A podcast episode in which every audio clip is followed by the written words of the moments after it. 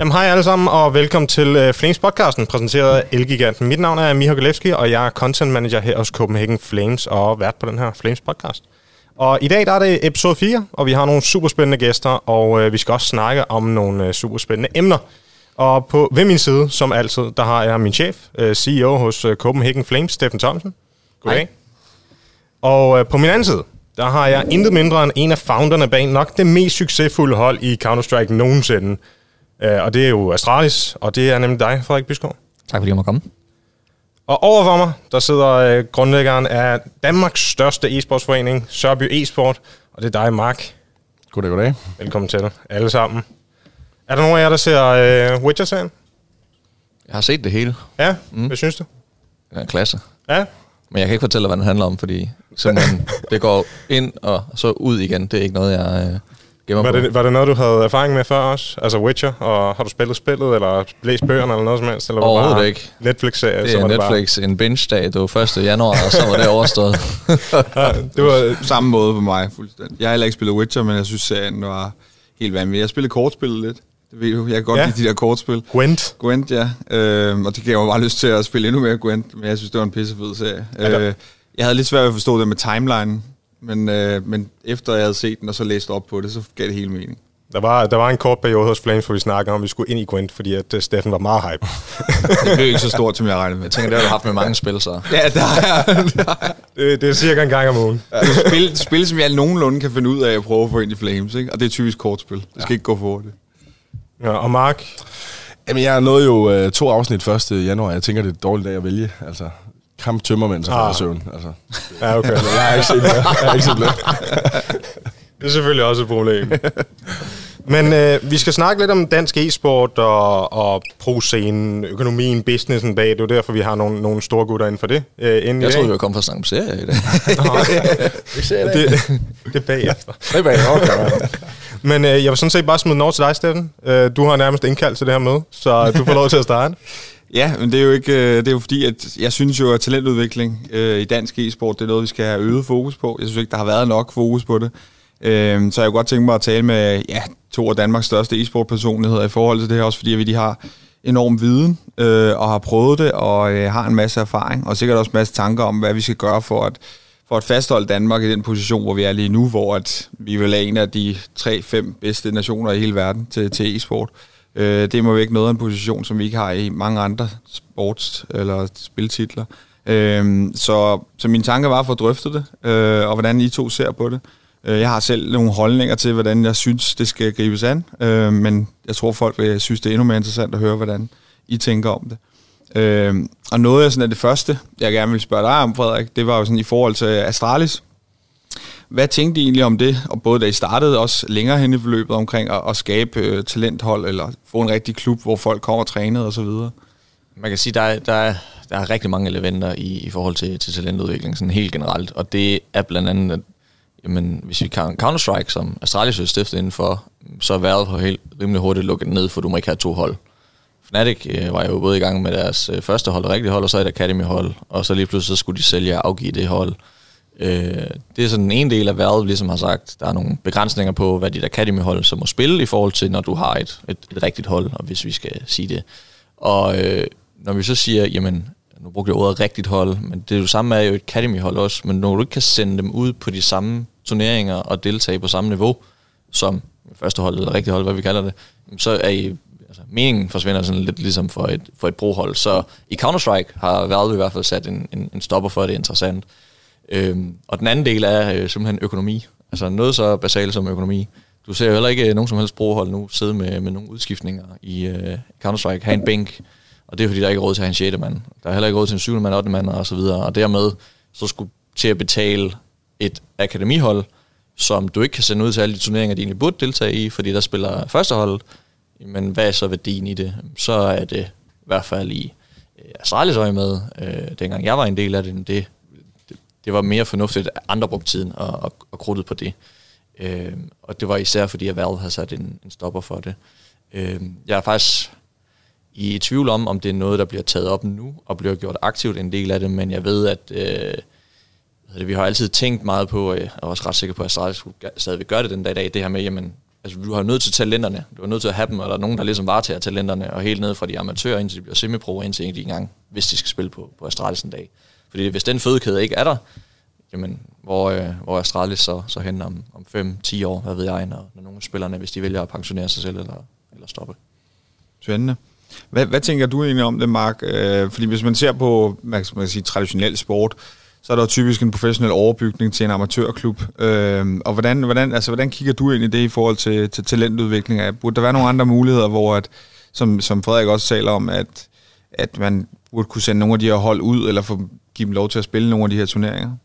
Nå, men det er helt sikkert. Altså, som Frederik siger, der, der er kæmpe udfordringer, i hvert fald i Counter-Strike. Øh, jeg ved, League of Legends, de har jo typisk øh, 8-9 spillere på et hold. Altså, de, de er meget mere fleksible. Øh, mange gange i løbet af en turnering skifter det også ud flere gange. Øh, og, og det kan man se, det giver meget mere mening for dem, fordi at Riot ligesom støtter op om det. Det kræver rigtig meget af udviklerne. Men jeg tror også på, at det er den rigtige løsning på den lange bane. Så vi kigger sådan helt klubmæssigt øh, i Danmark, så, så kan man sige, vi lavede et, et samarbejde med, med Refresh øh, helt tilbage, da de, da de havde to hold, øh, i håbet om, at på et tidspunkt, så skulle de spillere, øh, som ikke nødvendigvis, at det var lige nu, eller at det nogensinde blev til noget, men at vi skulle i hvert fald opfostre de spillere, der så skulle komme på Heroic, så skulle komme videre til Astralis, som, som, som var hele ideen i det. Øh, det fik Valve ødelagt en lille smule. Øh, man kan sige, det der så øh, skal komme nu, det er jo, at vi skal have, nu er det bare flere forskellige organisationer, der skal kunne, kunne føde øh, fødekæden. Øhm, og det vil så være, at man, at man for eksempel for foreningsniveau skaber de talenter, flytter dem over til de større foreninger, flytter dem over til de, de her semiprofessionelle hold, øh, som ligger her, og så skal man over i, i fuldtidsprofessionelle osv. osv., osv. Som egentlig ser Trick øh, gør ganske udmærket. Nu har vi jo lige fået øh, en spiller mere, en tidligere servicespiller mere på, på det hold. Jamen, det er jo fantastisk at se, at, at en, der starter med at spille Counter-Strike første gang i Sørby, ender på et Trick-hold øh, tre år efter, ikke? Mm. Øh, det elsker jeg at se på. Øh, ja, der er sindssygt mange, der har gjort det samme, både med Campus Vejle og, og så videre. Så jeg synes, det begynder at virke, men hvis vi skal få det til at virke meget bedre, jamen, så skal der være nogle professionelle hold, der tager, der tager fat i det.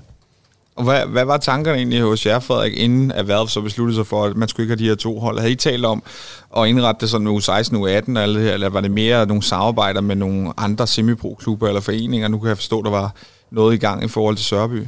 Jamen, vi havde både tanken øh, i, i de tidlige dage omkring at, at lave eget øh, Academy-hold, øh, men det, det ikke var... Øh, det skal også være en god forretning, når man laver sådan et, et lokomotiv kommercielt, som, som vi gjorde med Astralis, og det var ikke en god forretning, for bare det at få første hold til at køre rundt er jo, var jo første prioriteten. Øh, men så var det netop, når man ikke selv... Øh, den, den anden, der er jo øh, i forhold til at god forretning, det er jo også, at man skal have kompetencerne og tiden til at udvikle det, så det også kan blive til en god forretning eller et godt hold. Øh, og der var alt fokus jo på, på, på første hold, øh, om man vil. Så, øh, så det var faktisk derfor, vi øh, tilbage, da jeg jo sad i, i Refresh øh, med Astralis og øh, Godsen, som var der dengang, og Heroic netop indgik et samarbejde mellem Refresh og, og Sørby omkring, at man så kunne Sørby komme og hjælpe med, med talent, øh, øh, udviklingen af det, så vi på et tidspunkt formentlig kunne få, få spillere derfra. Det var ligesom tanken bag, fordi at, der er jo ikke nogen grund til at have et af de bedste brands i verden, og en af de bedste hold i verden, hvis du ikke har så en, en fødekæde, som jeg nævnte før også. Øh, og, og der er jeg meget enig med Mark, det her med, jamen det kommer jo nu, og vi ser mere og mere af det, øh, fra foreninger og skoler og e-sports øh, klubber øh, rundt omkring, hvor du kan gå til privat undervisning, eller du kan gå til, øh, hvad hedder det nede, ligesom i, i Sørby, øh, i Slagelse, hvor der er flere hundrede elever, der, der, der går til e-sport det er jo de små skridt nu helt ned på amatørniveau, så op til noget, som, som I for eksempel gør her i Flames med undervisning og udvikle hold også på, på semi-pro-niveau. Øh, og det er jo de hold, som Trick lige gjorde, sælger videre til, til pro-klubber. Øh, og det kan så være hele hold, eller I har også gjort det med en spiller jo, og det er sådan, det, det, det burde foregå, at der er den her fødekæde helt ned fra amatør til semi-pro, og så, så over til pro-verdenen. Og jeg tror ikke, den fødekæde kommer til at ligge hos øh, topklubberne øh, på de allerbedste, igen når vi snakker kommersielt og forretning, Øh, og når vi snakker Counter-Strike, så er Valve jo en, altså en hemsko, for det kan simpelthen ikke, altså det kan ikke betale sig øh, som et af verdens bedste hold, og så have et akademihold, fordi det, det må ikke deltage i de turneringer, som dit første hold med i, så det er bare sådan en, en normal hemsko øh, der. Så så er partnerskaber øh, i hvert fald noget, jeg ser som værende mere øh, reelle.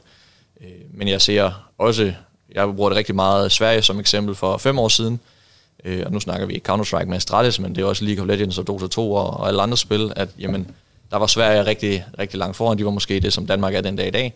Men der var ikke nogen, der hjalp med at løfte bunden amatørniveauet, semipro-scenen eller noget. Så det er bare, altså, det er forsvundet, og nu er der det her FPL og lands, man kan tage til, og så bliver du snuppet dernede fra, når en øh, toporganisation har brug for en spiller, men der er ikke, vi har ikke amatører, øh, semipro eller første division, inden der er Superliga, inden der så er Champions League, som er Astralis og lignende holdspillere i. Så, så det er jo det, der er interessant nu, der skal, skal skabes. Det er jo også det, som jeg måske bekymrer mig en lille smule, at, at springet bliver rigtig stort, hvis vi hvis man siger, at man går for Sørby, og så, nu kan man så gå til Trick, som er en professionel organisation, men man kan også øh, inde i nogle af de her semibro-klubber. Øh, og jeg, jeg forestiller mig bare, at, at hvis det skal nogensinde blive interessant for North eller Astralis, øh, så er der immer væk et stort spring op, så det bliver langt mere, at man så bare køber nedad i stedet for. Og jeg kan bare ikke, jeg kan godt være frygteligt, at øh, sådan økonomisk set, at det begynder at blive en rigtig ærgerlig forretning, hvis hver eneste gang man får en skade. Altså, det kommer også til at ske endnu mere i e-sport, at du så skal ned og, øh, at du så skal ned og købe fra, fra en, den nærmeste konkurrent, som det typisk har været i, i Danmark. Hvad, hvad, hvad tænker I egentlig, Mark, omkring den talentudvikling, I laver? Fordi at det begynder måske at, at være sådan, at man kigger Sørby eller Foreningsvejen, når man skal have spillere op på i hvert fald semipro-niveau. Altså, hvordan forbereder I dem? Altså, hvordan arbejder I med det? Jamen, vi har jo, øh, som jeg ser det, den uddannende rolle. Altså, det, det tror jeg rigtig meget på. Jeg tror, vi har taget et ansvar for, at jeg ved sgu godt, at, øh, at vi ikke kommer til at have nogen prospillere hos os. Så vi er begyndt at, at klargøre både... Altså, det startede med trænerne. Det vil jeg bare sige. Det her med at, at klargøre en træner på, at du kommer altså ikke til at følge dit hold hele dit liv. Øh, det kan godt være, at du gør dem rigtig dygtige. Øh, så kan man være heldig som, som, som Winspar i, i Trick, der får et fuldtidsjob for at være træner det er fantastisk, at han har kunnet det, men da han var i Sørby, jamen, så var han jo frivillig. Øh, og bare det at uddanne alle vores trænere, nu har vi øh, over 50 trænere på tværs af alle spillene, men bare det uddannede mig at sige, når du har et talent, så kommer du også til at miste øh, dem, der træner de dårlige spillere, som så bliver, eller måske mindre gode spillere, som bliver bedre og bedre, jamen de skal også lære at give fra sig stille og roligt op i, i organisationen. Og det har vi sådan set egentlig valgt. Der er ikke en træner, der følger alle spillerne. Øh, de, de skifter dem, nu bedre de bliver. Øh, nu har vi Lake som vores førsteholdstræner. Han er udmærket godt klar over, at på et tidspunkt, så er der en af de her spillere, der bliver samlet op af... Vi får jævnlige øh, forspørgseler på nogle af spillerne. Det er helt naturligt. Når de klarer sig godt, eller de spiller godt i nogle turneringer, jamen, så er der en af, af de her lidt mere ustabile øh, hold, som, som måske vil have et mix eller et eller andet, som spørger, vil du ikke spille med os? Øh, det skal vi jo også gøre dem klar på og sige, jamen, er det et bedre tilbud? Er det øh, at, sige, at gøre op for stabiliteten mod, at man får en anden klub eller et eller andet? Det kan også være et godt tilbud.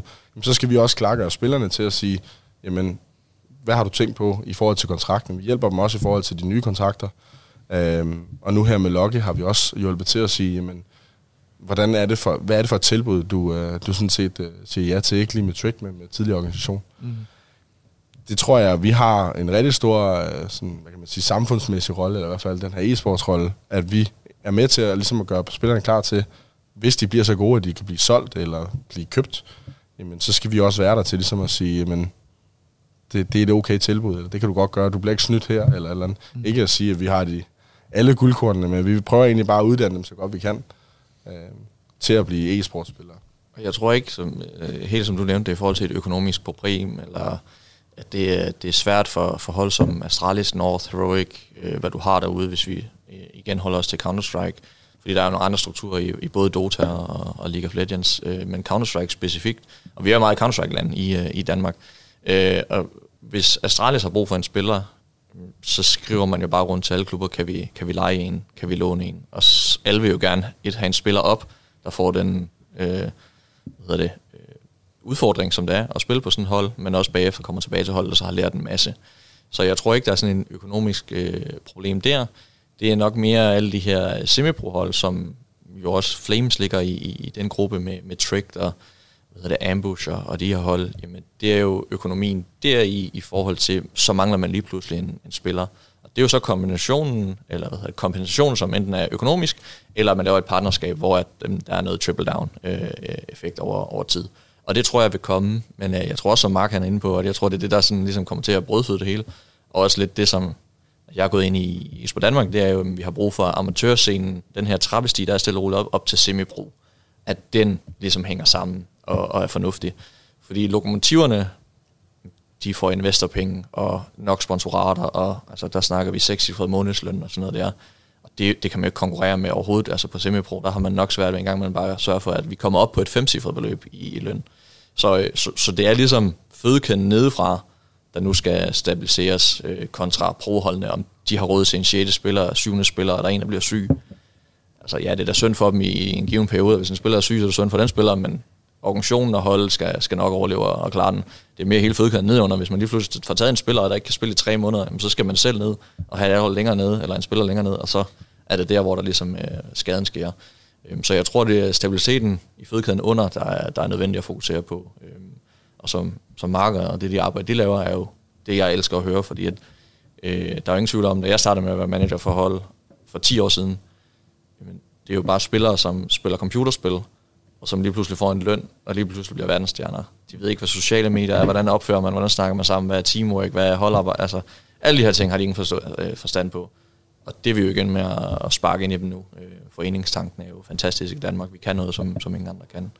Øh, så jeg tror, det er det arbejde, der ligger der, som er vigtigere end, hvad er det, broholdene gør. Fordi broholdene skal nok overleve, men det er semiproer ned, som der ligesom skal stabiliseres. Ja.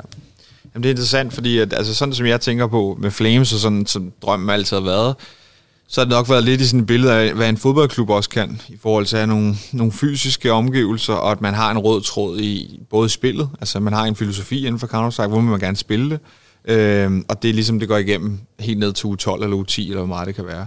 Øh, og jeg kan sagtens følge, hvad du siger, men jeg, jeg, jeg forestiller mig bare, at hvis man gerne vil udvikle spillere som pro-klub, nu kan man så ikke have øh, to hold i en af de her værveturneringer, men, men kan man ikke på anden vis få skabt øh, en talentudvikling i klubben, hvor det er skabt via amatørturneringer, eller ved at have amatørhold, der går fra U10 til U18, eller et eller andet den dur, spiller med i UC-ligaen, eller hvad det nu kan være. Øh, og så har du holdt fast, at du både klubkultur, øh, folk ved, hvad det er, de skal spille, når de kommer op, så har de en forstand på, okay, det er faktisk sådan her, førsteholdet spiller, nu kommer jeg op, jeg har en idé om, hvordan det er, i stedet for, at man skal hive en ind. Kunne det ikke have en værdi? Det er i hvert fald sådan, som vi ser det. Helt sikkert, men øh, vi er i et e-sport øh, miljø, hvor Astralis ikke eksisterede for fem år siden. Altså, så, så vi er også der, og det er jo der, hvor den er sjov i forhold til, at vi tager traditionel sport, hvor du starter med CS6 og CS5, 4, så er der første division, så lige pludselig laver man Superliga, for der er nok god hold, og så bliver Champions League bygget ovenpå, så man starter nedefra, bygget alt op. Det har du ikke gjort i, i, i rigtig mange e-sports titler. Der har du startet, men du har de kommercielle, øh, der, der, der kører derude af, og de store kræfter, og der er ligesom blevet skabt nu noget interesse for at så lige pludselig, så har vi e-sportsforeninger, så har vi e-sportsundervisning. Vi har jo ikke startet med at have e-sportsundervisning, og så er der kommet professionelle hold ud af det. Vi startede den hele vej, anden, øh, anden vej rundt. Øh, og, og det er jo der, hvad er det, hvad er det pro-scenen skal og bør, øh, og som du også siger, man vil ikke give mening at investere ind i, i talentudvikling? Jo, det ville det, men jeg tror ikke ansvaret ligger hos, øh, hos, øh, hos de kommercielle tog, fordi den opmærksomhed og den omtale, bare de skaber alene er nok til, at der er noget, der drøber øh, ned. Mm-hmm. Det man så kunne sige, hvad kunne der give mening? Jamen det vil være partnerskaber. For eksempel Astralis og, og Sørby dengang, hvordan Øh, jeg var ude at holde foredrag, øh, Kasper Witt var ude at holde foredrag hos Sørby, og det tror jeg også øh, meget, nu tager jeg selv rundt her nu, hvad jeg ikke er med i Astralis Group længere, er i gang med noget andet. Jeg tager rundt til alle de her forskellige lane konferencer, der er i Danmark, holder foredrag ude og snakke med folk, og ligesom øh, bygge netværker og, og, og facilitere øh, kontakter imellem. Og jeg tror, det, det er måske, der er skridtet før øh, igen, det her øh, hvad hedder det, hele benarbejde, der skal lægges ned i, i bunden, inden vi måske tænker, hvorfor er Astralis ikke øh, medlemsklub af, eller har et udviklingshold, eller en første division, eller sådan noget der. Fordi det er jo også bare, altså i Danmark, der mangler vi jo det fundament. Der er jo ikke en første division, eller et sted, hvor alle spiller, og så, øh, øh jeg elsker jo det, DOS 2 og CS-tur med alle øh, events, og I er jo også selv en, en del af det, har prøvet at at, at bygge, og som, som er i gang. Men nu har vi GGV her om to uger, hvor at der er 14 hold tilmeldt, eller sådan noget i, i pro-turneringen. Og det var meningen, det skulle være den landsomdækkende store øh, øh, turnering. Men ikke engang alle topholdene. Trick kommer ikke. Jeg ved ikke om I, øh, I, I, I, I kommer. Og det var da altid rart at høre. Men, øh, men, men det er jo det, ikke? Der, der mangler ligesom sådan øh, fundamentet øh, øh, i det hele. Og før det, tror jeg, før det er bygget, og der er noget, der giver, giver mening der, så er det svært øh, med alt det andet arbejde, øh, proholdene har, at de også skal fokusere på, på det. Der er nogle andre, der må ligesom øh, løfte den del. Og så tror jeg, at det, de byder ind med, det er jo altså performance-modellerne, og hvordan er det at være de bedste spillere i verden, det content, de laver omkring det, de store partnerskabsaftaler, der indgår, som skal smitte nedad. Det tror jeg så ikke, de gør nok endnu. Altså, det er jo sådan en anden ting. Jeg tror ikke, øh, et hold som Astralis for eksempel, eller, eller North, der har de partnerskaber, de har, går jo ikke ned i øh, for eksempel Tricked eller Flames eller Ambush. af andre danske nationale øh, partnere forstår den værdi, der ligger i der. Der har I skabt noget godt, så vil jeg i hvert fald kunne se derude og besøge Sørby, at øh, Elgiganten blandt andet mm. også, som også er her. Det er jo fantastisk at se, hvor meget de støtter øh, op øh, om det. Men jeg tror, det er den vej, altså, det skal i stedet for det er, det er top-down. Og så tror jeg helt seriøst, at øh, de her semipro-hold kan lave en fantastisk god øh, forretning, hvis man øh, går ind i talentudvikling og, og kigger på, det er øh, salg for øje, man har med, med spillerne, og så hiver man op, samarbejder ned med foreninger og amatørklubber, og så laver fødekæden den vej igen. Klar. Hvordan, hvordan, Mark, øh, hvordan arbejder I? Nu snakker vi også om eSport Danmarks, øh, og det skal vi også snakke noget mere om, eSport Danmarks rolle. Øh, altså hvis du kigger på den måde, I startede på, hvor I er nu, den måde, I arbejder med talentudvikling og den, den støtte, der er i det, er, er det også noget af det, I tilbyder spillerne, der kommer til jer, øh, at I har det her setup og er springbrættet inden en semi-pro-klub? Ja, det tror jeg faktisk. Altså, helt naturligt blev det sådan. Altså, jeg tror aldrig, vi havde med... Jeg tror ikke, vi satte tankerne op efter at skulle være en talentudviklingsklub eller noget som helst. Øh, det kom sådan lidt af sig selv i forhold til, at lige pludselig så begyndte de mindre klubber at sige, at vi har lige en spiller, vi ikke lige kan magte. Øh, han er måske for dygtig, eller sidder og træner de andre, og er sådan set agerer hjælpetræner, for ikke rigtig lige spillet op. Øh, og så tror jeg bare, vi startede ret tidligt med at, jeg investerede jo, kan man sige, eller vi investerede i, i, i lidt bedre af de her semiprohold, fordi jeg ville egentlig gerne være med til at hjælpe med, at der var nogle hold at kæmpe mod det. Dengang vi startede, der var det, øh, jeg tror det var Alpha Gaming, der var de bedste dengang øh, med, med konsol og sådan nogle.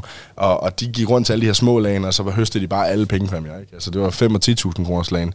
Øh, og alle dem, der kom, de fik bare høvel, høvl, fordi de, de fik løn for det, og de, men det var småpenge. Men de gik egentlig bare og høstede alt det her. Og så ville jeg egentlig bare bygge et hold, øh, som egentlig bare måske kunne spille op med dem, men måske egentlig også bare være der, så alle kendte Sørbys mainhold, som det hed dengang. Og det hedder det sådan set også stadig i dag. Øhm, og det, det blev så bare... Øh, det blev så bare lige pludselig øh, til, at der lige røg et par spillere, og det, det var dengang, der var den lidt ustabil. Det, det har den stadigvæk tendens til at være scenen. Men så røg der et par spillere, og så havde vi nogle unge spillere, som egentlig var kommet til, fordi at de kendte os imellem de her hold. Øh, og så tog vi dem op, sådan stille og roligt, og egentlig så begyndte fødekæden stille og roligt, øh, og sådan skabe sig selv inde i organisationen. Og så valgte vi at sige, fint nok, så går vi øh, all in, og så bygger vi simpelthen øh, den her røde tråd, som du snakker om, hele vejen op igennem fra det aller dårligste, øh, de aller de ringe hold til, til, til, de, til de helt gode hold. Jamen, det er samme træning, de får. Eller i hvert fald samme sådan, hvad kan man sige, overordnede tanke omkring træningen.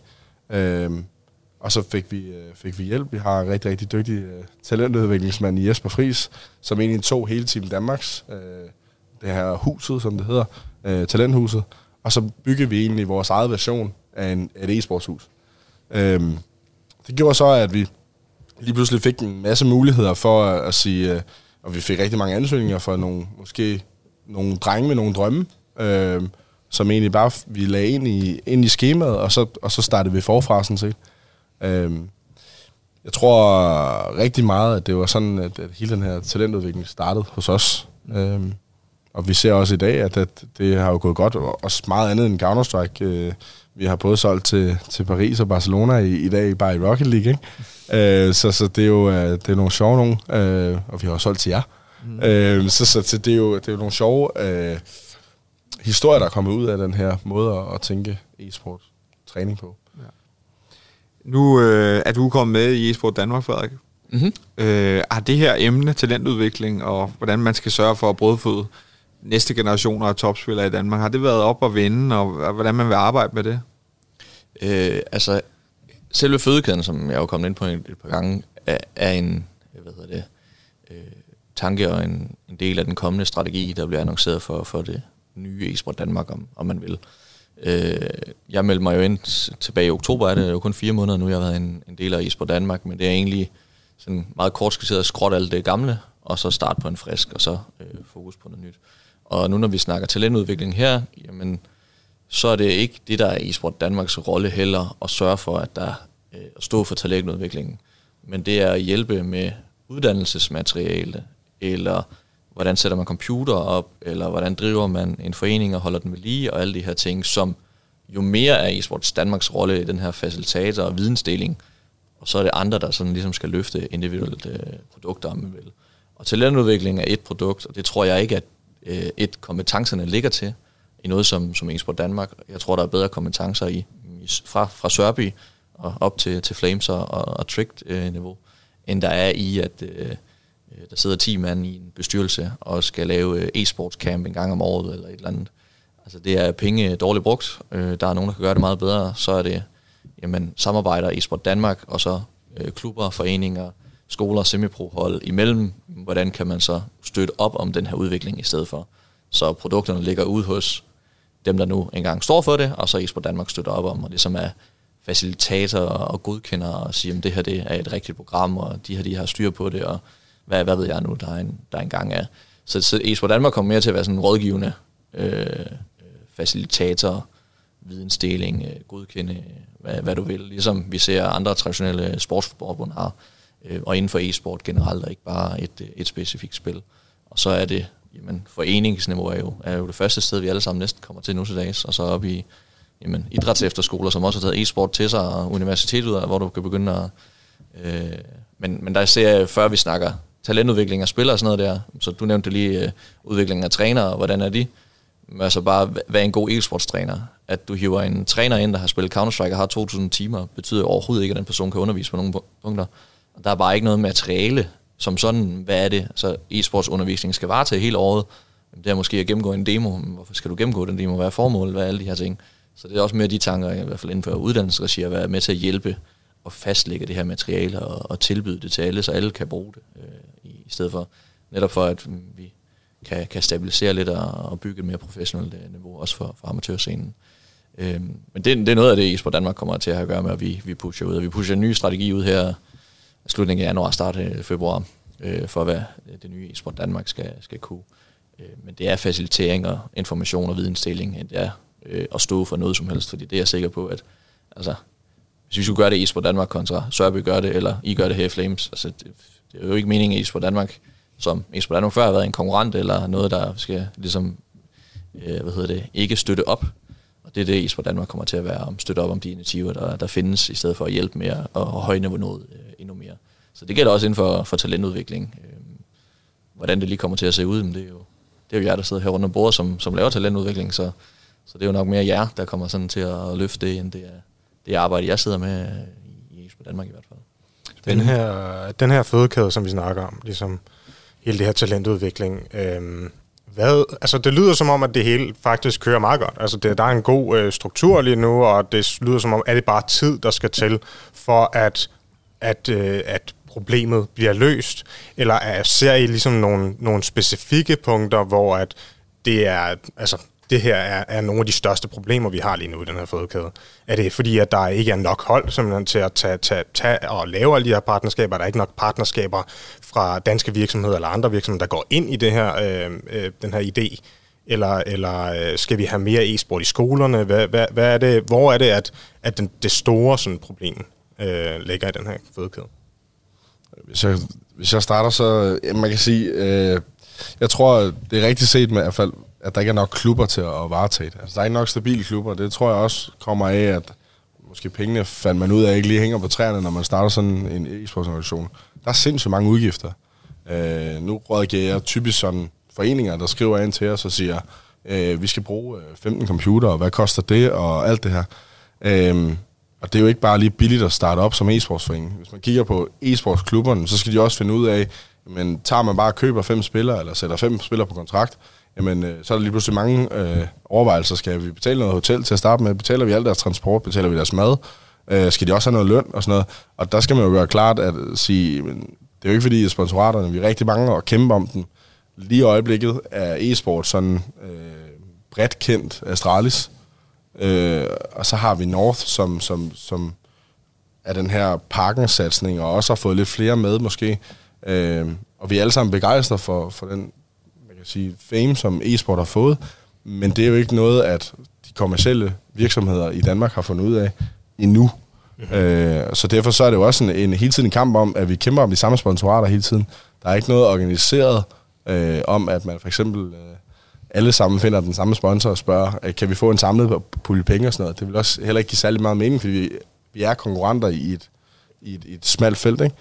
Øh, og så kan man sige, hvis du så kigger på, på foreningerne, ja, der mangler tid til at, i hvert fald at, at bygge det op. Øh, mange af foreningerne er på første og anden år. Øh, nu har vi været her i fire, men vi er også en af de eneste. Jeg tror, at Roskilde er den eneste, der sådan set øh, har eksisteret længere end os. Øh, men ellers så er vi stadigvæk på driftåret, øh, sådan set. Så, så jeg tror at egentlig, at, at det er tid, der mangler. Men, men så er det spørgsmål, om man, vil, og man, og man kan tåle at give den tid, som, som Frederik snakker om. Jamen for fem år siden i Sverige, der så det sådan og sådan ud. Det gør det absolut ikke i dag. Øh, og der er det stadigvæk de samme 10 spillere, der spiller på de samme to hold. Ikke? Så ja, det er jo en, det er et spørgsmål om tid. Altså, tid og ressourcer, som, som du er inde på i forhold til, til partnerskaber og det. Men øh, det kommer til, til min pointe i det, øh, når man siger ressourcer og, og, og tid. Det er, at øh, et, spillerne er blevet meget forkælet. Øh, det kan jeg sige i en podcast, og så kan DOS 2 citere mig for det. Men det er, men spillerne er møgforkælede og forventer løn og hotel og fly og jeg ved ikke hvad, for at sidde og spille øh, computer. Hvis vi sådan er reelle, så er de jo ikke e-sports stjerner, øh, særlig mange af dem. De er jo gamere, der gerne vil være professionelle. Og dengang jeg var gamer, og dengang jeg managede hold, der var gamer, som gerne ville være professionelle, betale selv for transport, betale selv for fly, sove på en madras under computerbordet til, til LAN events. Altså, der var en helt anden kultur, hvor det nu er blevet for forvent i, mm-hmm. i forhold til. Og øh, det er jo så det her med, jamen, du er en øh, e-sportsklub, jeg forventer derfor en måned løn, jeg forventer at få fly, jeg forventer at få hotel, jeg ser Astralis få seks cifre om måneden, de spiller i, helt over hele verden, det skal jeg også. Jamen, det er ikke realiteten, det er ikke sådan, verden hænger sammen.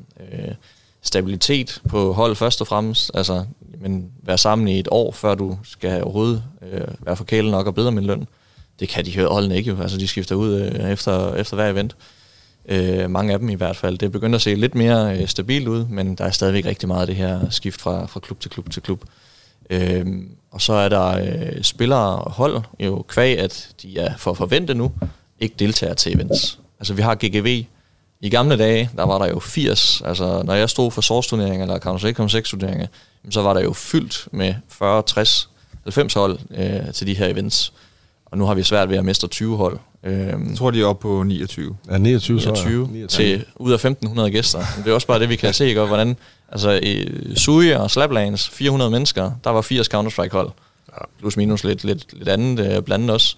Men nu, altså 29 hold, det er 150 mennesker, det er 10 procent af alle mennesker, der kommer for at spille op i, i main-turneringen, som har, hvad er det, 25.000 i ja, præmie eller noget den dur. Om penge. Altså, den gang, da jeg tog afsted og vandt den første turnering tilbage i Fnatic, der vandt vi 5.000 kroner hvor vi var 300 mennesker, der spillede til, ja, det hedder The Blast, meget sjovt nede i, mm-hmm. i, i Åben Rå, altså, eller hvad hedder det, Røde Kro dernede.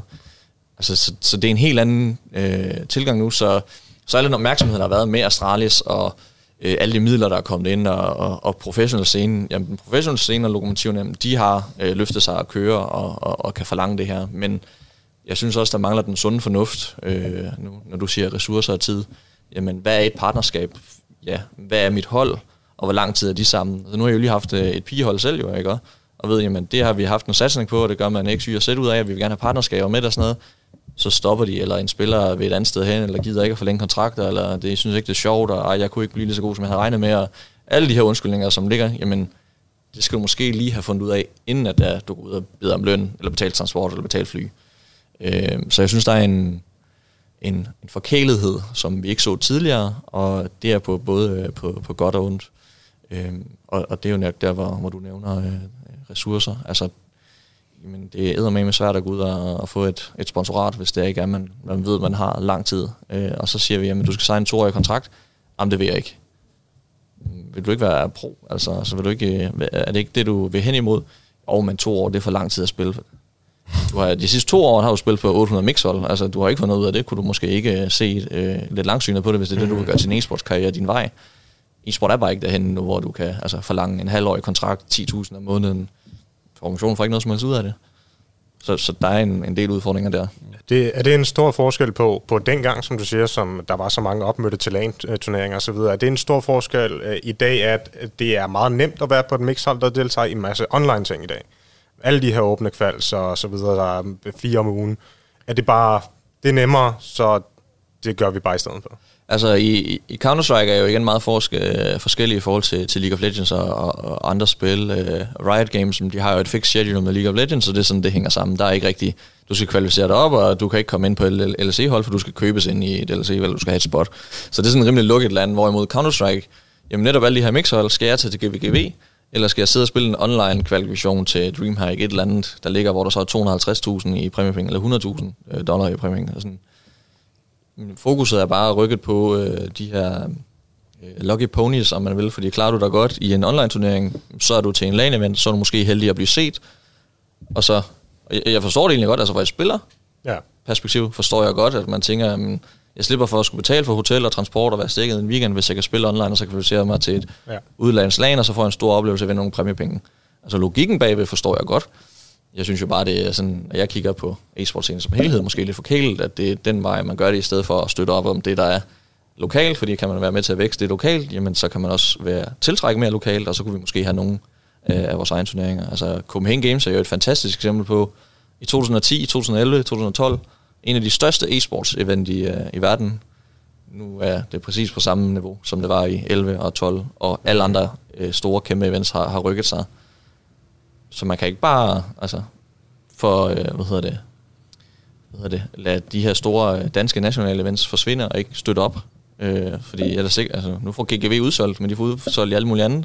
Ja. Så 29 hold, der har betalt x penge, jamen så 25.000 i, i præmiepenge til 29 hold, det er nok ikke en god forretning. Uh, hvorfor skulle man gøre det igen næste år, når man ved, at man kan sælge billetterne? Øh, så, så det er jo også op til, til spillerne og organisationerne selv at, at være med til at påvirke øh, den her udvikling, øh, synes jeg. Jamen det er også super svært det der, fordi det er jo også selvfølgelig noget, vi drøfter med vores hold omkring øh, dansk event, cross, øh, at tage en international øh, kval. Øh, om det er DreamHack Leipzig, vi har jo lige haft det i forhold til GGV, hvor at, øh, vi gik jo efter at komme med til Leipzig, uanset hvor usandsynligt det var, med de modstandere, man kunne møde også i en lukket. Øh, men det er jo det, der motiverer dem meget mere, end de skal til GGV. Øh, og det, det er super interessant, det du siger, fordi der er jo nok der er jo en disconnect mellem alle de ting, som man gerne vil skrive på forer, og de ting, der skal ske i turneringer og større præmiepuljer, så hvad man egentlig gerne vil yde. Fordi når jeg hører på, fra alle de andre semipro-ejere, øh, øh, så er det jo lidt med, at lige snart du har haft et hold et halvt år, og de har præsteret på et rimeligt niveau, lad os sige et eller andet top 4 i Powerliga, eller hvad det nu kan være, så begynder man allerede at snakke om, at de skal have, have løn, og det kan du bare ikke nå at eksekvere på. Og jeg tror, det har rigtig meget at gøre med altså manglende indsigt fra spillernes side af, hvad det egentlig kræver at lukke pengesponsorater. Øhm, og egentlig har jeg også altid undret mig rigtig meget over, ikke for at tale dårligt om CS, fordi det, det er mega godt, men det undrer mig over, at stort set alle nye klubber, der kommer op i Danmark, de satser på, på Counter-Strike, hvor det den allerstørste konkurrence er. Øh, og hvor du har allerstørst konkurrence både på, på serveren, men også udenfor, når du skal hente kommersielle partnerskaber. Altså for os, da vi startede med Overwatch og Rocket League og alt muligt andet, netop af den årsag, at det, det gav ikke noget mening. Også fordi lønnen var så meget større, ikke? Og da vi havde haft vores første hold, jeg tror, vi fik vores første hold ind i slutningen af 16, et halvt år efter vi var blevet etableret, og der gik jo heller ikke længe, inden man begyndte at kigge ind i nogle lønninger, som man vidste, dem har jeg ikke råd til, jeg skal ud og finde noget. Men for at man kunne flytte sig som, som klub, så tog man nogle chancer og sagde, okay, så må jeg jo låne nogle penge, øh, hvis det går galt, at jeg ikke lover det der. Jeg kan altså love jer for, og det ved I begge to, at ligge nummer 7-8 i Danmark øh, i Counter-Strike, det kan du ikke lukke nogen partnerskaber på. Ikke nogen, der giver nogen penge til regninger i hvert fald. Det er godt, at du kan få en energidrik eller et eller andet andet, men du får altså ikke nogen penge til regningerne, vel? Øhm, så. Det er jo også der, hvor der mangler sådan, altså, øh, en første division, om man vil, i, i Danmark. Øh, jeg har snakket med rigtig mange om det. Altså hvis man kan samle nok semipro-hold, der spiller fast i en semipro liga, klub, turnering, øh, foreninger kan være med, hvad, hvad ved jeg, som har semipro med. Fordi det er jo det, der er problemet med alle dem, der er derude i dag. Men der er ikke nogen semipro-hold, der spiller dem her, fordi de netop tager de her one-trick pony, som spiller man til Leipzig, eller spiller man til, til alt muligt andet. Og det er jo nemmere, hvis alle bakker op om en ting, som der så kan få nogle hovedsponsorater, hvor som du nævnte før, jamen, så er der altså, så alle kan ligesom få en bid af, af den kage. Øh, og det tror jeg også er et, et arbejde, der skal ligges i det fra rigtig mange forskellige aktører for, for, for det til at lykkes. Så jeg er helt enig i, at den er ikke nem.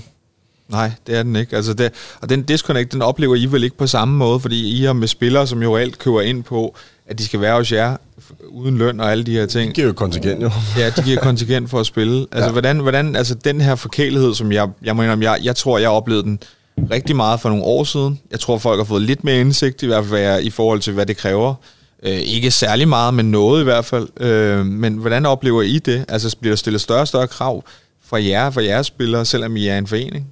Ja, altså man kan sige, det, det, det er jo svært. Altså vi har, vi har øh, et, et kontrakthold i CS, men vi har også øh, fire kontraktspillere i Fortnite, ikke? Øhm, og, og får et her i, på Rocket League her, snart tre spillere, ikke? Så det er jo, det er jo også, øh, at man, det er sådan en erkendelse af, at de her drenge, de ser jo ud og ligesom kigger på, at øh, når vi slog ambush i sidste uge, de får sådan og sådan. Det ved de jo. Jeg tror, der er jo ikke nogen øh, e-sportspillere, der er professionelle nok til at, at, at, ikke at snakke om deres løn og deres vilkår.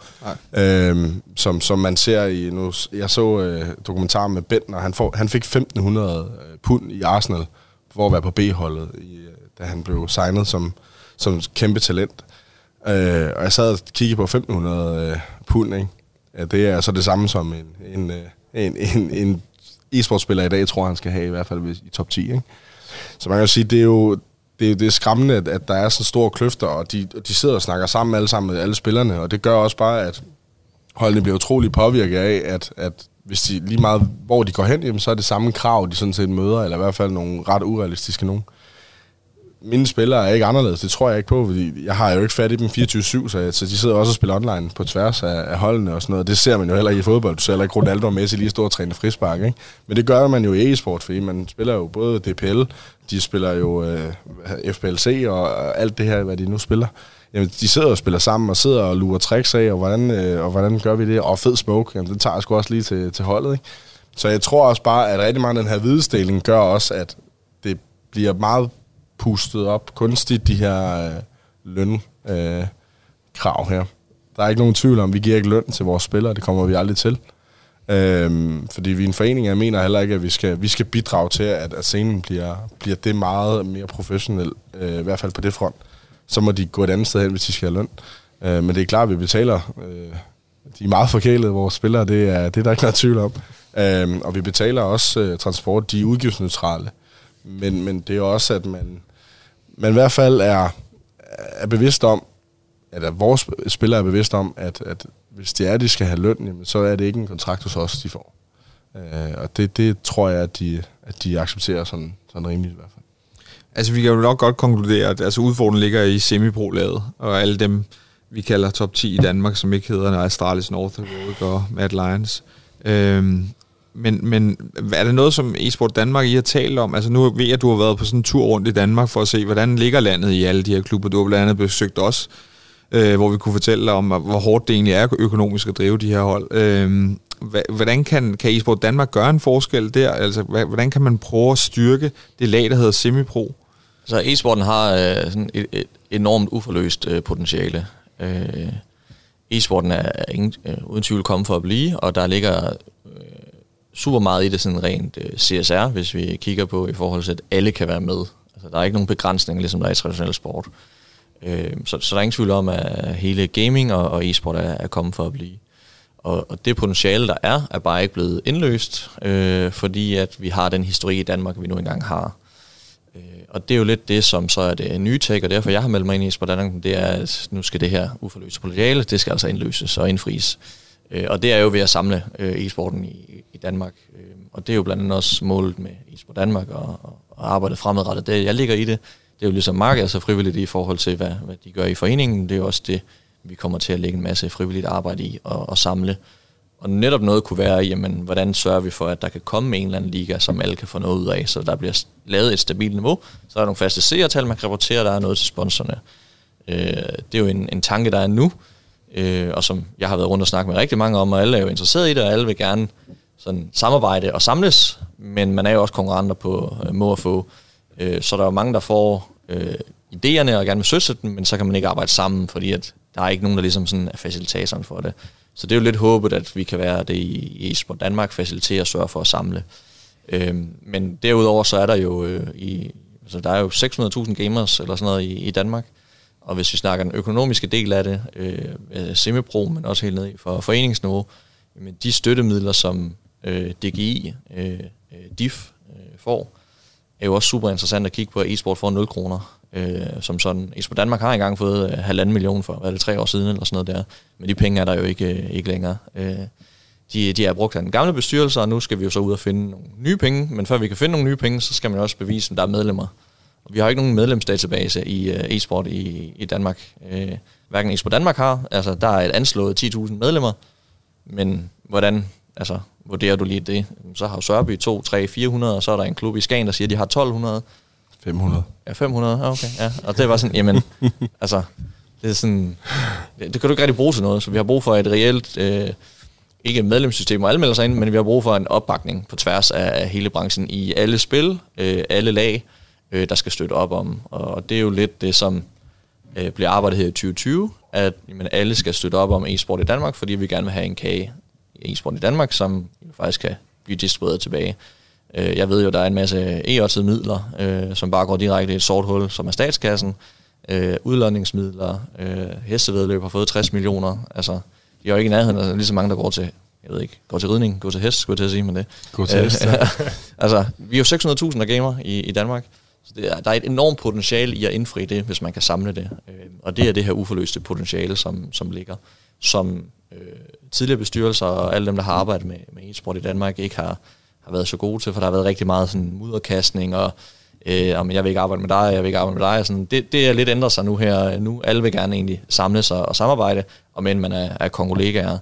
Øh, og, og det er i hvert fald det, jeg kommer til at være med til at drive frem i, i Sport Danmark, at samle e-sporten, så man forhåbentlig begynder at få de her penge, der kan gå tilbage til, til de forskellige steder. Det kunne være at støtte øh, LAN events, så det er billigere at tage til LAN events, så hold vil tage til LAN events, så spiller vi tage til LAN events. Det kunne være at udvikle, altså give øh, støttekroner til alle foreninger, der når x mål og kan x ting. Øh, hvordan Mark nævnte før med computer er mega dyre, jamen stille computer til rådighed. Øh, events, jamen have et øh, depotrum, hvor alle 10 events bare de kan ligge i samme weekend, så kan de lege. I stedet for at man skal købe øh, bord og stole og internet og det her hele tiden. Udlære admins, lave undervisningsmateriale. Der ligger så mange ting, som, som er uforløst og ikke, ikke, øh, der ikke har været fokus på. Så, så, så jeg tror, at det er muligt, men nu snakker vi om det før, tid og ressourcer. Det er jo tiden, det her det, det kræver, for der er ikke nogen ressourcer øh, til det. Så, så det bliver tiden det, her i 2020. Øh, og håber jeg, at hele scenen som helhed er med til at bare gå op om det, fordi at, så, så tror jeg, der er øh, midler både til semiproer og ned til amatørscenen, som, som kan gå igen i, i e-sporten. Ja. ja, det var bare lige, øh, nu sagde du admin, så det er jo egentlig også en anden ting. Det er jo sjovt, øh, nu har vi jo selv, øh, har selv været inde over, inde over den her fantastiske e-sportliga, som, som DGI driver. Øhm, og det er jo også det her med, at, at vi, har, vi har en... Det, det er sådan lidt sjovt, fordi vi arbejder alle sammen frivilligt, og vil rigtig gerne, men, men der er så mange medlemmer, som... Nu ved jeg ikke, hvor mange medlemmer der er i e igen. Men, men at, at, at admin skal arbejde frivilligt, eller næsten frivilligt, og kun lige for dække transporten, for at være admin, som egentlig er det fuldstændig samme arbejde, som egentlig, at man kunne sidde og, og gøre som, som, træner eller et eller andet i, i så mange timer. De arbejder over 100 timer for at være admin i de her forskellige turneringer, ikke? men skal gøre det frivilligt. Det er jo også en eller anden skævvidning af en eller anden form for, fordi holdene betaler nogle penge ind til det her. Altså, hvorfor er det, vi ikke samler det og ligesom prøver at så sige, at det skal være udgivelsesneutralt, eller indtjeningsneutralt, eller et eller andet, for at vi kan vækste det. Så der kan komme flere med, så der er flere admins, som vi kan udlære. Altså, så de får noget erfaring, men, men at arbejde frivilligt, og tro, man gider arbejde frivilligt 100 timer på at drive en turnering, hvor alle andre betaler penge for det. Det, det tror jeg er lidt naivt, at man tænker sådan. Men det er også... Jeg undrer mig tit over, hvorfor det er kommet derhen. Fordi når jeg tænker sådan på fodbold, jeg spillede Danmarks serie på et tidspunkt, og der var vi bare helt op og stød over, at vi fik træningstøj. Og, en, og så fik vi en støvledeal, så vi kunne få 20% i den lokale eller et eller andet. Mm. Og jeg var sådan, altså hvor kommer det derfra? Fordi jeg sad jo også som fodboldspiller, og tænkte, okay, jeg vidste, at en eller anden tjente, ikke de summer, de tjener nu, men de tjener rigtig mange penge, og det var det, der man gik efter. Men jeg gik jo ikke og havde en forventning om, at, at Danmarks klubben eller, eller den anden divisionsklub, man prøver at komme ind i, kunne betale alt for en. Og jeg forstår bare ikke, fordi at, at det er ligesom om, man ikke har lyst til at tage det der, den, den hårde vej, der hedder de der to år i, i Ambush eller i Kinetic, eller hvad det nu er, hvor du bare siger, okay, det er projektet, jeg satser på. Så kan der gå nogle ting galt, men lad os bare sige, at tingene spiller. Man underskriver med hinanden på, at jeg lægger alt det her arbejde i det, og I giver mig nogle, nogle muligheder og nogle rammer, for at jeg kan udvikle mig som spiller. Det gør man jo i alle mulige andre sportsgrene hvor det ikke er noget problem. Altså folk, der har spillet du ved, 10 år i den samme klub, inden de så bliver kommer op på et professionelt niveau, enten i klubben eller i en anden klub. Altså det der hårde arbejde, der skal ligges der, altså hvorfor, hvorfor er det, det går galt? Jeg tror, det er e-sport igen, vi er i så, er så spæd en start. Altså fem år siden var der ikke Astralis, nu har vi lokomotivet, men vi har ikke hele fødekæden. Og selvom vi har haft Slap Live events siden, hvad er det, 1999 eller sådan noget, da Counter-Strike også udkom, jamen så er det jo events, der øh, har været der tre-fire gange om året, men efter hver event, jamen så er man jo splittet som hold, og så er man startet et nyt hold inden det næste. Nu er der så begyndt at komme organisationer, og der er begyndt at komme spillere, som gerne vil, vil leve af det her på, på sigt. Øh, men Mark havde en god øh, pointe tidligere, jamen selvom du er Astralis-spiller, så spiller du også med en Serbi-spiller, sådan groft sagt, når de sidder og spiller online. Fordi de er jo bare venner på kryds og tværs, og når du sidder og spiller FPL, eller hvad de nu er, eller sidder alle de ligaer, der er på Faceit, eller, jamen, så kan du bare møde hinanden og spille på, på kryds og tværs. Du sidder ikke som øh, uh, CF5-spiller i Danmark og spiller med Bentner. Altså, det kommer ikke til at ske. Altså, der er et, der er geografisk placering, men der er også dem, du, du minges ikke på den måde. Og jeg tror, at de mange nyheder, der har været omkring e-sport, og hvor meget man tjener som øh, pro-spiller kontra øh, hvad du ser i, i sportens verden, for der, jamen, der er det, når Ronaldo bliver solgt, eller en eller anden bliver solgt, så hører du om det. Men du ser ikke spillerne så sidder og snakker sammen helt ned med dem, der går i første divisionsklubben eller lignende. Og som du siger, man burde være glad for, at man fik 20% af på noget gear, eller en computer eller et eller andet. Men det er jo der, hvor at, øh, der er jo råd til det i Danmark nu. Altså, at få 20% på et keyboard, som din altså, løn, eller hvad man vil, jeg har råd til at betale 20% ekstra for et keyboard. Så gør mor altså, det i hvert fald. Ja, så gør mor far det. Så, så de der gulderødder, som der var i, i, i dansk traditionelt, jeg har jo selv gået sport, badminton, håndbold og så videre, og prøvet alle de der, og var lykkelig, når det var, at øh, hvis jeg bare fik en pokal, og så, altså, man kunne være stående rundt om halsen. Nu er det jo netop, altså GGV skal have 25.000 i præmiepulje, for at der er nogle hold, der gider at dukke op og, og spille. Altså for 10 år siden øh, til Slap Events havde du 25, så var der jo kommet hold fra USA og alt muligt. Så det er også fordi, at pro-scenen har bare udviklet sig altså så, så stærkt, men hele amatørscenen og, og, og bredden er ikke, ikke kommet med. Øhm, så, så jeg tror, Max sagde det tid. Altså, det, det, der skal bruges tid på, at det her det bliver bygget op. Øhm, og så er det, som jeg sagde, jamen, de spillere, der er øh, forkælet nu, og det er også dem, der spillede for, for 5 og 10 år siden, inden det her det ligesom øh, eksisterede, jamen, de kommer fra en hobby, hvor de har gamet, og synes, det var sjovt. Og nu er de heldige, hvis de kan blive verdens bedste. De har ikke skulle arbejde for det. Forstå mig ret, de har spillet en masse.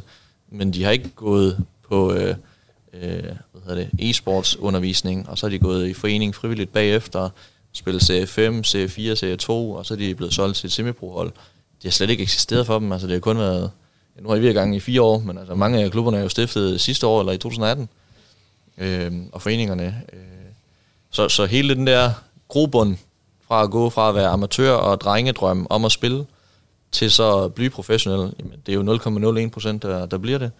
Og alle dem, som nu dropper ud af gymnasiet 2G eller 3G, fordi de satser på, at åh, jeg kan godt blive professionel. Nej, du kan ikke. Altså, oddsene er virkelig, virkelig små, men der er heller ikke nogen, der griber dem. Vi har ikke noget Team Danmark-støtte, vi har ikke alt det her, som der er i traditionel sport, og det er jo, igen, vi har, nu har jeg jo nævnt det sindssygt mange gange, men det er jo den fødekæde, der skal bygges mm. øh, nu, fordi jeg tror, når den tid er gået, hvis vi snakker om fem år igen om det her, så tror jeg, det er bygget, hvis der bliver lagt indsatsen i det fra, fra alle involverede. Øhm, og så tror jeg, at vi ser noget helt andet øh, i, i forhold til det. Men som det er lige nu, så er vi stadigvæk lidt i et, øh, et blandet corporate land. Øhm. Fordi det er startet top-down i stedet for down, så, eller ja. bunden og op, ikke? Det giver ja. i hvert fald nogle udfordringer. Ja. Altså top, toppen dengang, jeg husker første gang, jeg var til LAN, der fik vi en sponsor. Anden gang, tror jeg det var, fik vi en sponsor. Der fik vi en ramme kok jo. Jeg tror, det var Superbrosen eller sådan noget. ja. øh, Dagligbrosen, det kan også være. Så fik vi en sponsor, så fik vi en helt ramme kok jo. Jeg var ovenud lykkelig, og man var champ i den der gymnastiksal, når der kom ud med, med sponsoreret kok jo, ikke? Og det var sådan lidt, altså, der er så langt igen, hvor at, at, at i dag, så skal du fandme... Altså, du skal jo kunne bevise, at du kommer og kører en Ferrari, før folk bliver sådan, okay, det var sejt. Ja. Altså, men, men det, jeg tror, det er det, der har flyttet sig. Men man har ikke lige... Øh, fordi jeg har sgu også gået til håndbold og fodbold, og der fik vi et træningssæt, da jeg spillede højst til håndbold, ikke? Ja, det var det vildeste. Altså, gratis kontingent og træningssæt, det, det kunne jeg stadigvæk blive høj over i dag, ikke? Mm. Det er bare... Det er bare fedt. Men, øh, foreningsmand, ja. Ja, ja, sådan er det. jeg er bare foreningsmand, så er det. Men, men ja, jeg tror, det er det, der er, der, der er sådan en skævvridning. Nu forventer man meget mere end, end de der 20 procent på keyboard, ikke? Men det er jo også det, der jeg synes, der gør det super spændende med den her snak, og det, som vi taler om i forhold til, hvordan, hvad Sørbys rolle er, og hvad e-sport Danmark gerne vil. Fordi det er jo egentlig det, det skaber også, det vi gerne vil med de her 10-14 år, vi har til Fortnite. En ting er, at de skal blive bedre til Fortnite og forstå holdkultur og alt sådan noget. Men det er lige så meget det der med at uddanne dem i, jamen, hvordan fungerer e-sportens verden? Altså så, fordi der er jo mange, der bare ikke har den indsigt. Øh, fordi du, du bare altid har spillet på mixhold eller spillet online og sådan noget. Du har ikke haft en træner. Så lige pludselig, når du, når du opdager, at du har et talent øh, ved 17-18 års alderen, og du har aldrig været i en klub, eller fået de her ting at vide, jamen, så begynder det måske at være nogle andre forventninger, man har, end hvis nu man havde startet i Sørby, eller at man havde fået et trænerkursus, eller en eller anden seminar hos e-sport Danmark. Så hvis man allerede på et tidligt stadie kan uddanne dem, også i, jamen, hvordan ser e-sporten i Danmark egentlig ud? Hvad er det for nogle steps, man skal tage? Jamen, det er to år på Sørby Main, eller det er et år på kontrakt uden brok øh, i Ambush, eller hvad det nu kan være så skal det nok lykkes, fordi at der er også nogle gange lidt den der tendens til, at, øh, og det gælder også invitationer til turneringer, det her med, at, at man forventer, at der sker en hel masse ting, på, uden at man gør særlig meget mere end at spille spillet. Du skal nok blive opdaget, hvis du er god nok. Altså, der er masser af turneringer at spille i, så, hvis, så vind turneringerne og alle de der ting. Jeg synes ofte, man ender i sådan en dialog med nogen, der bare peger masser af fingre. Hvorfor kommer der ikke nogen til lagen, så hvorfor gør man ikke det og det ene og det andet? Jamen, så må du sgu da selv ud og hive folk op og det ene og det andet, og hvad med at svine venstre til offentligt. Du må tage en snak bag hvis du synes, du har været noget lort. Lad være med at svine det til offentligt, det hjælper der ingenting. Og det er sådan, det er hele tiden det der frem og tilbage, hvor man har en masse mennesker, der vil noget for dansk CSGO, men, men, men mange af dem har slet ikke indsigt eller, eller erfaring til at, at gøre en forskel andet, end at de kan skrive på et forum. Og det, det, det kan virkelig blive frustrerende for mig i hvert fald at se, at nogle af dem, som allerhelst vil have løn og allerhelst vil have penge og ikke forstår de kommercielle aftaler og ikke kommer i hus, det er også dem, der er de første, der sidder på Twitter til at skrive og svine venstre til. Og sådan som jeg ser eventland lige nu i Danmark, så ser det sgu ikke godt ud. Altså, Lansene får færre og færre tilmeldinger. Der er meget mindre af professionelle hold, der tager afsted, som vi nævner her med GGV. Du siger, at slap så er der 80 hold hurtigt. Ikke? Det kommer der aldrig igen. Altså ikke, ikke over de næste to-tre år, tror jeg ikke. Øh, fordi det er jo sådan, at lige snart de kigger på præmiepuljen og B-turneringen, hvis B-turneringen ikke har 10.000 eller et eller andet, så er det ikke det værd. Jamen, det er jo en del af, din, hjem. det er en del af din udvikling. Mm. Det er det, jeg ikke forstår, man. Vi andre tog til fodboldstævner i Nørre Halne, alt muligt lort, bare for at spille en eller anden indendørsturnering, og så gå hjem med en blå pokal i glas. Nu er det sådan noget, du skal have 10.000 i B-turnering, og den skal helst være på HLTV, hvis det er playoff-kampe og sådan noget. Ja, det er et øh, kæmpe problem. Altså, Men det, det er jo... Øh, øh, jeg ved ikke, om det er bare kulturskift øh, også sådan generelt i verden, at man mere og mere forkælet, og før der havde vi den her med, at hvad det, forældrene, eller man brokker sig altid til forældrene for at få, øh, hvad man gerne vil have, men nu forældrene nu så, altså, lidt lang reach, men altså de der tænkehuer, Altså forældre er ude af bokse nu, hvis de ikke kan få, hvad de gerne vil have til deres børn. Så børnene bare får, altså i, i hovedrøv. Så jeg tror, det er sådan, det er sådan mere en samfundsdiskussion, vi, vi er ude i der, i, i forhold til. Men det er, jo, det er jo lidt det her med, at øh, spillerne netop, også nu nævnte vi det før, men de snakker sammen øh, på kryds og tværs i forskellige niveauer. Øh, hvad får du i løn? Siger du så, hvad du får i løn, eller siger du lige 200% eller 250% af, hvad du får i løn, fordi at jeg får 1000 i løn om måneden. Og det lyder ikke lige så sejt som, jeg får 2500 i løn om måneden. Og det ved jeg også fra proholdene. Altså, når de altså, sidder jo i samme rum, når de er mellem kampe i player lounge og alt det her. Men der kommer jo også altså, nogle tal frem, som overhovedet ikke er i nærheden af det. Og det er jo også det samme, der så er gengår på Reddit og sociale medier og sådan noget der. Men proholdene tjener slet ikke så meget, som semipro eller amatørscenen tror. Men hvis du går ud og spørger en pro-spiller, tjener du virkelig, lad os sige 100.000, og personen så tjener 60, så går han jo hen og siger, nej, jeg tjener 60, bare. Så siger han, ja, selvfølgelig. Mm. Altså, der er jo også noget prestige lidt uh, fedt i, og, og det er jo bare en, en, en kort lille bemærkning, og der er jo ikke noget, det er jo uskyldigt, men det er jo mange af de her øh, rygter, der florerer også, øh, og at man bliver hurtigt for forventet i forhold til, hvad man egentlig øh, skal. Og så er vi ude i, at man skal yde, før man kan nyde. Jamen, hvis man kan trække lotto til at vinde lige pludselig DreamHack Leipzig, så har du en karriere, så skal du nok gøre det godt. Og det er den der en, enskud i personen, som mange går efter kontra øh, det lange, hårde øh, øh, flid. Og, og det, du kommer længst med i livet, er jo det lange, hårde flid. Mm. Hvis du virkelig vil noget. Og det er også dem, der virkelig vil noget, der laver det. Men dem, som synes, det kunne være fedt og godt kunne tænke sig det, de er jo mere interesserede til at tage den lidt halvhjertede løsning. Fordi at, så meget ved jeg det skulle egentlig heller ikke, at jeg vil dedikere al min tid til at gøre det.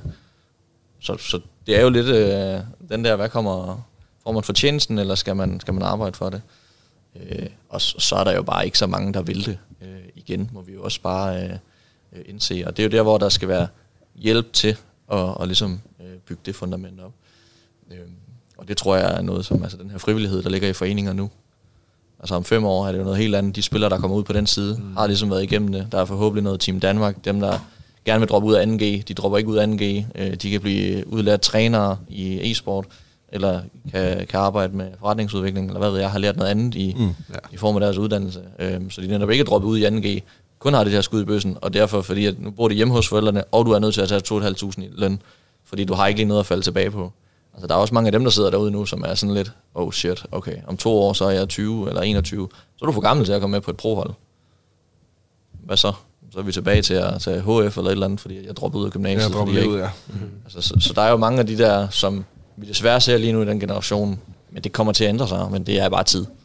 Tror du så, at de, øh, de børn, der så starter i dag, og så om 10 år ligesom har været igennem hele det her system med skole, e-sport, og så gået i et eller andet klub som Sørby, eller, øh, og ligesom har, har taget den her trinvej, så om 10 år, så har du ligesom de mennesker, der har gået hele den vej, og, og, og så skal du have, altså du skal have knoklet igennem det her, fordi ellers er du bagud. 100 procent. Og, så, og, så kommer der vel en, en bedre kultur omkring 100 det. procent. Altså, som jeg nævnte, 600.000 øh, ja. gamer. Øh, og altså, det er en promille øh, i Danmark, der er, der er professionelle. Hvad har vi? 30-40 spillere eller sådan noget. Der. Vi er jo det hold i verden med flest professionelle Ja. spillere, taget indbyggertal i betragtning, men det er jo ikke særlig mange, sådan, når vi så kigger øh, på, det, på det store billede. Og det er jo der, hvor at vi kan blive endnu bedre, hvis der er folk er lært op fra bund til start. Altså, jeg kommer ikke til at stifte noget nyt hold forløbet, men om 20 år, netop det du nævner, mm-hmm. når alle har været igennem den udvikling, og scenen har været igennem den udvikling, så tror jeg, at det kunne være super interessant at arbejde med sådan nogle spillere, som Ja. Har ligesom været igennem hele, fordi de gør det til en karriere, og de har arbejdet hårdt for at nå det op, fordi at de vil ikke være blandt top 2, de vil være blandt top 1. Hvorimod nu, jamen, det er jo sådan en lucky shot, go lucky. Øh, Så bliver jeg pro, eller jeg ikke bliver pro. Du skal bare spille 10.000 timer, så er du sådan, ja okay. Ja, og altså, så er det jo en heldig turnering, du gør et godt resultat, og så er der en amerikansk ork, der lige øh, hyrer dig, og så bor du derovre, og så fordi du har været derovre, men så er du lige pludselig lidt mere kendt, og så den næste organisation skal hyre dig, men så hyrer du den spiller, du har hørt om før, kontra et nyt talent, der, der er på vej. Og der tror jeg, vi vil se et skifte herover de næste par år. Øh, hvis pro-spillerne ikke udvikler sig, jamen så bliver semi-pro-spillerne hyret op, dem som så har været igennem et, et forløb, ja. der er fornuftigt, og som har den rigtige arbejder-tilgang øh, tilgang til det. Og der er jo mange, der er pro-spillere nu, som kun vil spille, men som ikke vil tænke på den mentale eller fysiske træning, eller at lave content. Mm. Altså sørge for, at der kommer partner ind, så du kan få dine lønkroner. Og alle dem, der ikke vil det om et par år, jamen, det stopper organisationer også med at hyre. Og jeg tror også helt automatisk, vi har set det lidt med mange af de hold, som øh, hvad hedder det, Godsens, øh, det hold, de har nu, de har brugt jo rigtig lang tid, øh, Snyder og Devil Walker, Pronox og dem her, på at finde en ny organisation, fordi at der er ikke nogen, der vil betale dem det, som de gerne vil have i løn. Og det ser du mere og mere, og det samme med semiprohold, tror jeg, i Danmark, at jamen, forventningen om at få 10-15.000 i, i løn øh, om måneden som semiprospiller, men der er ikke nogen, der vil betale det, fordi de kan ikke lave en forretning på det, så falder niveauet også automatisk, og det bliver afstemt mere. Så, øh, så, så det er stabiliseringsbehovet, og, og, og den periode, mm. vi er igennem de næste fem år, som, som ligesom gør det. Øh, men ja, jeg tror, de spillere, der er der om, bare om fem år, som har været igennem det forløb der, bliver meget sjovere at arbejde sammen med på, på alle niveauer, end, end dem, der bare øh, har den der 1% øh, happy-go-lucky øh, attitude. Jeg tror, også, jeg tror også, vi kommer til at se det her, altså de her talenter, eller hvad man kan sige, de her naturlige computerspillere, blive sidet stille og roligt fra, fordi hard work, spe, uh, hard work beats talent, ikke? Og det har man altid sagt i alle andre sportsgrene, men det kan du bare ikke nå endnu, fordi e-sport er ikke ældre end det er. Mm. Øh, og det, det tror jeg bare, at, at det bliver filtreret, filtreret fra stille og roligt, fordi det, det bliver sådan en, en arbejderkultur, hvor at hvis man virkelig skal igennem nålåret, altså der er en i hver årgang, der bliver landsholdsspiller i fodbold, ikke? En i hver årgang, og hvor mange spiller ikke fodbold? Altså det er jo to millioner eller sådan noget, ikke? Altså, mm. og det er bare, at man, at man kigger på det, på den måde, at, at på et tidspunkt skal e-sport nok komme derop, hvor at, at det er dem, der virkelig arbejder hårdt, dem, der virkelig giver mm. sig tid til at spise rigtigt, og træne rigtigt, og have en sund krop, og have et sundt mindset, og alt det her, der, der kommer til at blive øh, de næste stjerner. Og det, det, er jo, det er jo mærkeligt, at vi sidder og siger, at Astralis de er så langt foran, fordi de tænker, øh, de tænker talentudvikling, de tænker eller i deres eget udvikling, sund mad og træning og sådan noget. Og, og alle øh, fodboldspillere står bare og ryster på hovedet og tænker, ja, det har vi andre gjort i 15 år. Altså, det har vi gjort lige siden vi var 8 år gamle. Det her med, at vi, vi tænker det. Men for e-sport er det nyt, og vi, tænker, vi skal tænke det på andre måder og sådan noget. Og det er jo det, der er sådan lidt, lidt ambivalent ved, at- ved at tænke det på den måde, tror jeg. Det er jo også, øh, altså der har heller ikke været mulighed for det her hard work, man. fordi at, altså, informationen har ikke været der, men mm. der, den her oplæring har ikke været der, man ved ikke, man har ikke vidst, hvad det var, der skulle til, indtil... Ja, det at- virker. I, Ja. ja. I hvert fald i Counter-Strike-scenen, for jeg ved, at Daniel, vores sportsdirektør, han snakker jo altid om, at i League of Legends har det her jo været en ting længe, fordi at du har den her franchise league, hvor du har de rigtig professionelle hold, du bruger i hus sammen, du har alt det her coaching og så videre omkring det, Og, og, og du skal jo arbejde dig op til at blive købt ind i den her franchise-liga, så du skal ligesom op på den standard. Så jeg ved, at øh, Daniel snakker altid om, at de her Academy-hold nedunder sørger for, at de her spillere har det rigtige mindset, sådan så de er nemmere at blive solgt til de her øh, franchise-hold øh, øh, her. Så tror I også, at den her CSGO-franchise-liga, der kommer, øh, som der har været snakket om, at, kommer det til at hjælpe til, at der kommer nogle regionale ligaer, der ligesom bliver nødt til at opretholde den her standard, og, og, og så begynder det selv, selv roligt igen at trille ned, at man, for at være mere attraktiv som spiller, så bliver du nødt til ligesom at, at komme op på de her standarder inden for ikke kun øh, skede inden for spil, men også mm. content making og, og mental øh, performance osv. Det vil jeg håbe. Vi, vi snakkede faktisk, nu tager jeg lige E-Superligaen og trammer lidt på dem, det er også fair nok. Øh, men E-Superligaen er jo, jeg har 13 spillere med, i, 13 tidligere spillere med i E-Superligaen. Øh, og det er alle dem, der, der jagter guldet. Alle dem, der blev købt til en klub øh, og tænkt, nu får vi endelig løn for at spille det her FIFA. Ikke? Øhm, vi har spurgt dem utallige gange, må vi ikke oprette den første division? Må vi ikke vise dem, hvad er vejen til det? Så skaber de Rookie League, det er også fint nok. Men man kan jo stadigvæk ikke komme ind i Superligaen. Man kan jo spille om at få lov til at repræsentere et hold, men ikke rigtig få lov til at komme ind.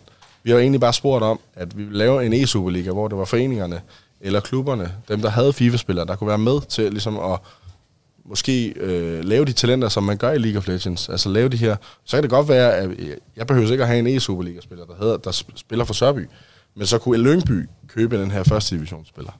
Og man har blankt takket nej hver gang. Altså man vil ikke det her, fordi det er det eneste, de tænker på. Det er divisionsforeningen, der skal tjene penge. Og det er jo det, der er problemet. Man, man vil ikke bygge det, og det kræver også, ligesom vi snakker om, Riot har været rigtig gode til det. De har set lyset. Hvad er det, der virker for, at vi bliver ved med at have et højt niveau i ligaen? Det er jo, at hele bunden nedunder også virker. Mm. Det har været ikke gjort. Og det, det er sådan noget, vi sidder og snakker om.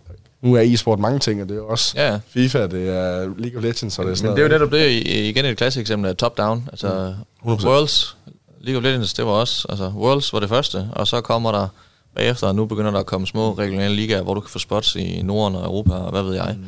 Det var jo heller ikke sådan, de byggede det til at starte med. Øhm, og man kan sige, vi har jo egentlig startet med amatører, øh, ligget på luftmadrasser under bordene til LAN events. Vi er jo startet i det niveau, men det niveau bare aldrig nogensinde rigtig sådan udviklet sig yderligere indtil for et, ja, fire år i jeres tilfælde, men to år sådan reelt set i forhold til foreninger og det. Mm. Hvorimod så er der lige kommet nogle øh, kommersielle flagskibe, som bare buller der ud af, fordi at den del, Champions League-delen i, i mange e-sports titler, altså Dota 2, TI, Counter-Strike, Valve Majors, World Championship i League of Legends, altså der er bare nogle mastodonter derude, som, som man ikke kan øh, ved det, ligesom hamle op med. Men så har League of Legends, de har jo franchise det hele, og så styrer de kontrol, hårdhånd, og bare bygger på, stille og roligt ned i, i lagene. Og det er jo det, som i Danmark med foreningslander, det er jo derfor, jeg, jeg synes, det er super fedt, at foreningerne er begyndt at komme, komme på banen med det. Fordi det er jo nu, vi så begynder at bygge de her C5, C4, mm. hvad ved jeg, op til første division og Superliga. Og så kan man sige, så er E-Superligaen jo et godt eksempel igen på, at jamen, det er jo kommersielle tiltag, der er. Og det er jo publishers, der ejer spillene. Der er jo ikke nogen, der ejer en fodbold, så alle kan gå hen og lave en turnering. Men øh, FIFA skal du have rettigheder til i en vis grad, for at du kan lave, og der har I divisionen og DBU så rettighederne, og så kan de lave e-Superligaen. Men hvis der ikke er nogen, der vil lave en første division eller en 8. division, jamen i fodbold kan du bare lave en. Så mm. laver vi bare en foreningsliga, og så hygger vi os med det. Det kan du ikke på samme måde, fordi der så er nogen, der sætter regler og, og grænser for det. Så, så det er sådan en, en, en anden udfordring, vi har. Det er fra publisherne, hvor meget det styrer det af, og der er ikke nogen, der ejer. Altså, mm. øh, der er ikke nogen, der ejer en fodbold, men der er nogen, der ejer Counter-Strike, eller League of Legends, eller FIFA. Øh, så, så, så der er nogle andre udfordringer, hvad, hvad det angår. Nå, men det er også, altså, vi startede, hele Sørby, ideen startede jo med et FIFA-turnering, Nordens største FIFA-turnering, med 256 2v2-hold, ikke? Øh, og, og det kørte vi jo så ind til, til forrige år, hvor at vi blev lukket ned, ikke? Vi må ikke lave flere turneringer. Nej. Vi må ikke, vi, vi har simpelthen lov af publisheren til at bruge hverken deres spil, eller deres rettigheder, eller deres billeder, ingenting. Øh, og vi har prøvet alt, men vi må ikke lave flere. Så, så, så man kan sige, hele den del der, øh, nu samarbejder vi rigtig meget med Sportsgaming, som laver alle de her FIFA-spil. Han må heller ikke lave dem øh, med.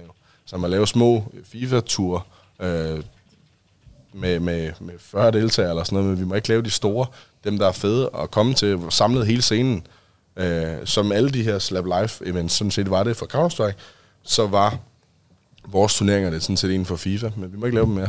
Så, så det er jo det, der er, altså publisherne styrer jo hele markedet, kan man sige. Det er også den der latente skrøbelighed, der lidt er ved, ved e-sport, ikke? med at, at de har så meget magt. Fordi jeg tænker tilbage på vores engagement i Overwatch, hvor vi lå i Contender, som er lige under Overwatch League.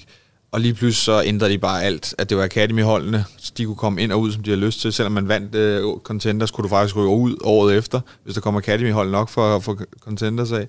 Uh, og meget af, af, meget af de her ting, de, de er jo, det fungerer, i for eksempel League of Legends, der er regional liga i mange af de større lande, selvom Norden er den klart bedste nation i Europa, eller den bedste region i Europa, så er der ikke nogen nordisk liga. Det er sådan lidt hip som har, hvem der arrangerer det og sådan noget. Så jeg tror, vi bliver nødt til at komme til livs måske i en eller anden grad, at vi er afhængige af de her øh, udbydere. Så kan jeg selvfølgelig godt sige, at Valve laver nogle regler, der gør, det, gør en ud af stand til at have to hold osv. osv.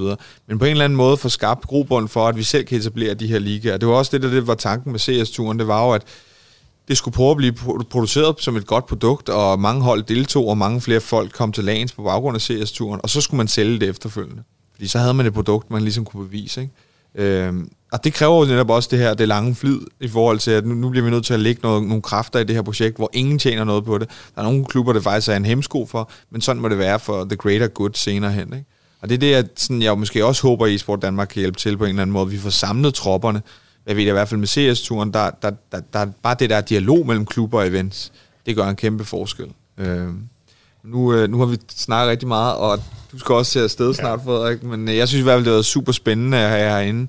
Mega fed snak. Øh, jeg håber, vi kan vende retur måske om et år med de samme emner, og så se. det kunne være spændende at se, hvor vi ja, hvor, ja, ja. Hvad man har sagt af dumme ting, ja, for Men øh, vi plejer lige at slutte af med folk, de render og laver. Ja. Frederik, vil du starte? Har du noget, du vil snakke om, eller et eller andet, at øh, du kan røbe for folk, at du går og laver? Jamen, jeg, er jo, øh, jeg er jo helt ude af Astralis. Øh, det, hvad blev jeg det? Det bliver i slutningen af, af sidste år, kan man jo sige nu. Det er jo en måneds tid siden. Så jeg er overhovedet ikke en del af, af dagligdagen i, i den biks øh, længere. Øh, er både solgt, men er også øh, hvad det, investeret ind nu i en, i en del andre øh, virksomheder.